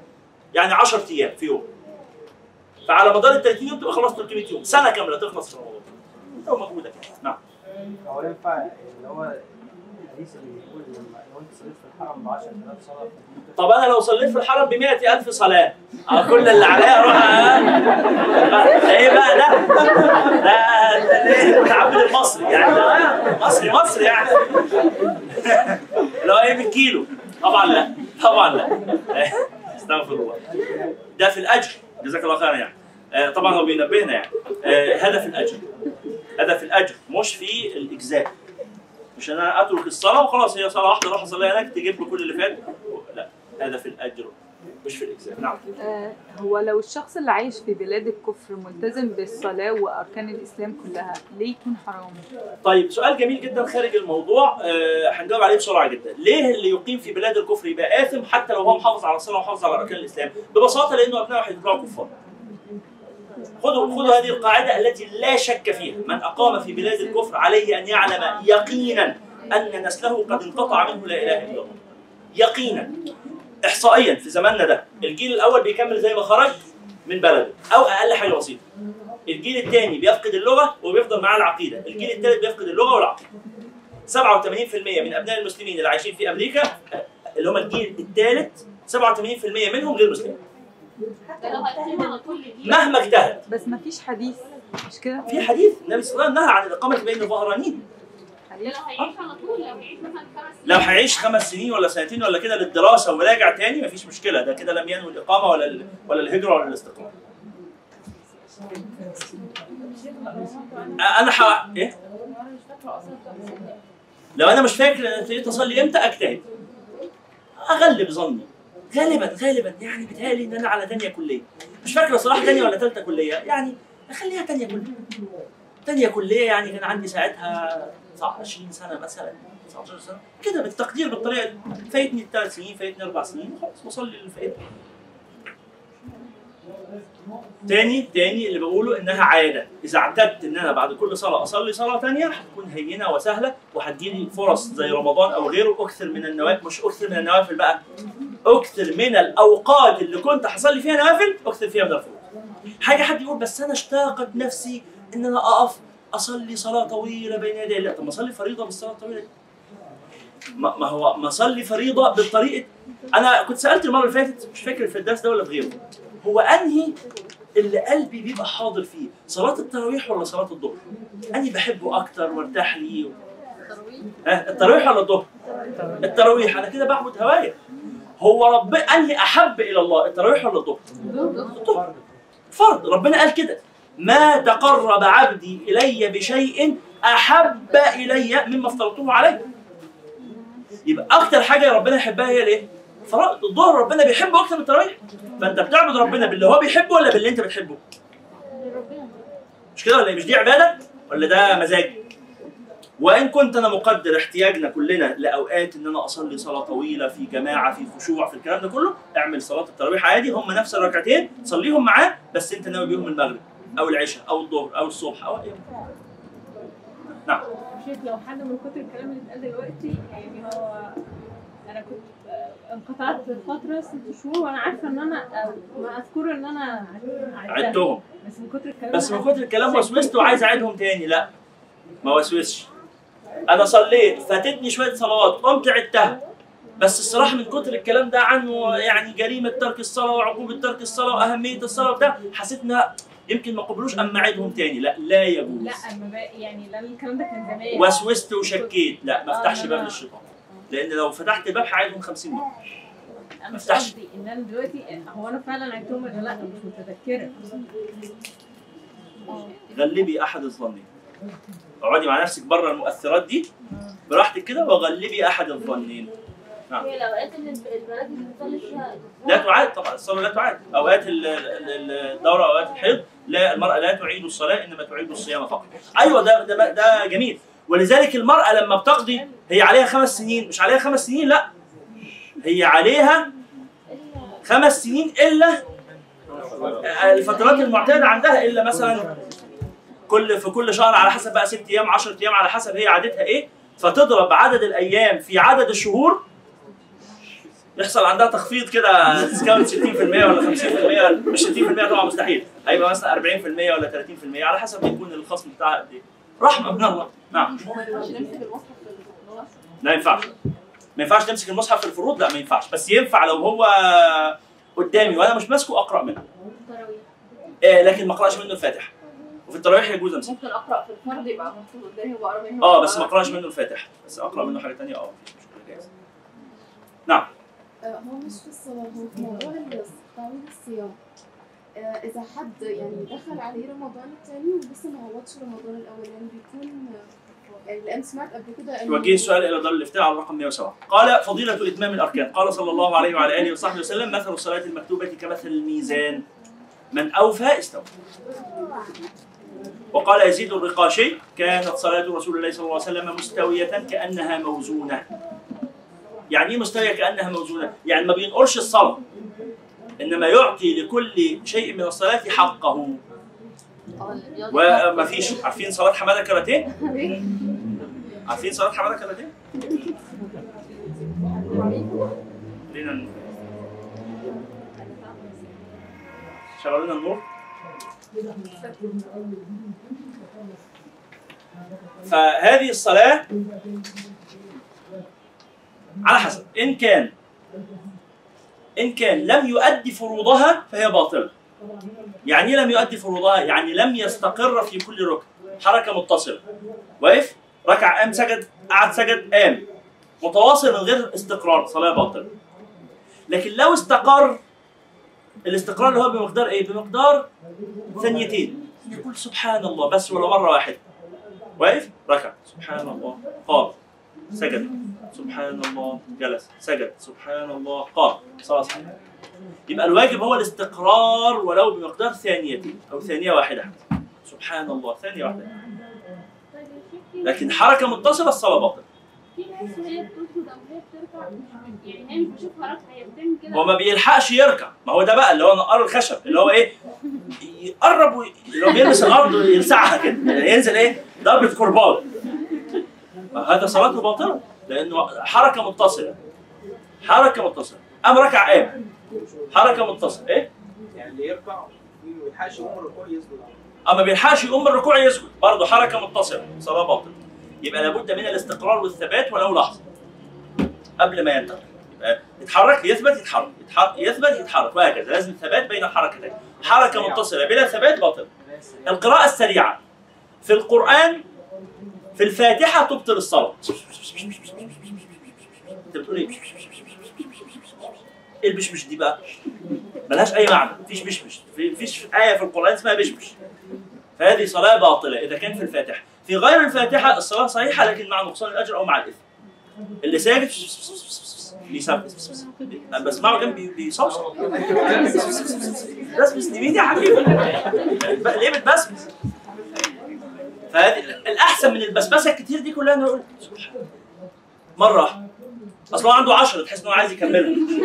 ليه تكملهم 10 ما هو فكرة برضو اللي بالكيلو اللي هو إيه؟ وقال صلى الله عليه وسلم إن الرجلين من أمتي لا يقومان إلى الصلاة وركوعهما وسجودهما واحد وما بين صلاتيهما ما بين السماء والأرض أشار إلى الخشوع. وقال صلى الله عليه وسلم لا ينظر الله عز وجل يوم القيامة إلى العبد لا يقيم صلبه بين ركوعه وسجوده. حيث لا يصح معناه صحيح. وقال صلى الله عليه وسلم أما يخاف الذي يحول وجهه في الصلاة أن يحول الله وجهه وجه حمار؟ حديث أيضا لا يصح معناه صحيح. وقال صلى الله عليه وسلم من صلى الصلاة لوقتها فأسبغ وضوءها وأتم ركوعها وسجودها وخشوعها عرجت وهي بيضاء مسفرة. تقول حفظك الله كما حفظتني. ومن صلى لغير وقتها ولم يسبغ وضوءها ولم يتم ركوعها ولا سجودها ولا خشوع ولا خشوعها عرجت وهي سوداء مظلمة تقول ضيعك الله كما ضيعتني. حتى إذا كانت حيث شاء الله لفت كما يلف الثوب الخلق مش بايظة كده. تلفة. فيضرب بها وجهها وطبعا معنى خطير جدا. وقال صلى الله عليه وسلم هذا الحديث السابق يعني معناه ثقيل وصعب لكن إيه درجة إسناده ليست عالية. وقال صلى الله عليه وسلم أسوأ الناس سرقة الذي يسرق من صلاته. حرامي يعني رايح ينتشهم زي ما بيقولوا. وقال ابن مسعود وسلمان رضي الله عنهما الصلاة مكيال فمن أوفى استوفى. أدي اللي عليك تأخذ الأجر ومن طفف فقد علمتم ما قاله الله في المطففين يقول الله عز وجل فويل ويل ويل للمطففين الذين إذا اكتالوا على الناس يستوفون وإذا كلوهم أو وزنهم يخسرون. بعد ذلك يتحدث الشيخ عن فضيلة الجماعة لكن نرجئ الكلام عن فضيلة الجماعة في اللقاء المقبل إن شاء الله.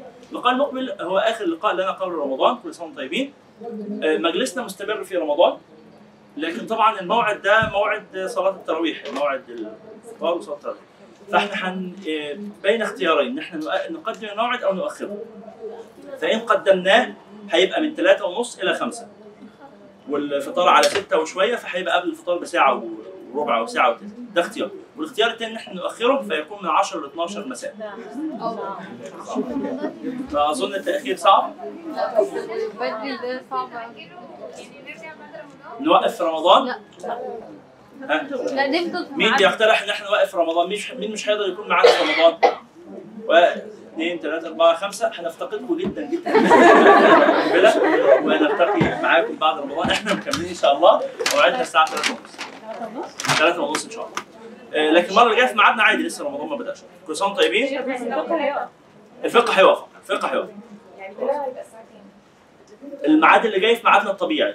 الميعاد اللي بعده في رمضان إحنا هنشتغل ثلاث مرات بس في رمضان مش عندنا شغل. مش هنقضي رمضان كله. ها؟ بيبقى فيه شغل. الشغل بيخلص الساعة كام؟ يعني هيخلص ثلاثة هيخلص ثلاثة ما هو ميعادنا هيبدأ ثلاثة ونص. أو الطريق ساعة تقريبا ساعة. أيوة توصلي متأخرة نص نفترض صلاة العصر ثلاثة ونص. هنصلي العصر الأذان ثلاثة ونص. الأذان أول ما يأذن. هنصلي فهنبدأ يا نورهان هنبدأ بعد الأذان ب 10 دقايق. فهنبدأ أربعة إلا ربع مثلا. فمش هيفوتك كتير يعني. خلاص؟ شكرا جزيلا. بالنسبة لتعويض الصلاة ممكن الواحد ان هو ممكن إن أنا أنوي بدل ما يبقى سنة أنا هيبقى فرض. خلاص. جبت مصحف قدامي وأعرف إن هو يساعدني إن أنا أختم في رمضان واعملهم ثلاث ركعات مثلا نعم نعم جائز جائز زي. شكرا جزيلا. سبحانك اللهم وبحمدك أشهد أن لا إله إلا أنت أستغفرك وأتوب إليك. السلام عليكم ورحمة الله وبركاته. أرجو من الإخوة الانتظار وأرجو من الأخوات الاسراع بالخروج لعدم الزحام. هو الذي بعث في الأميين رسولا منهم يتلو عليهم آياته ويزكيهم ويعلمهم الكتاب والحكمة وإن كانوا من قبل لفي ضلال مبين.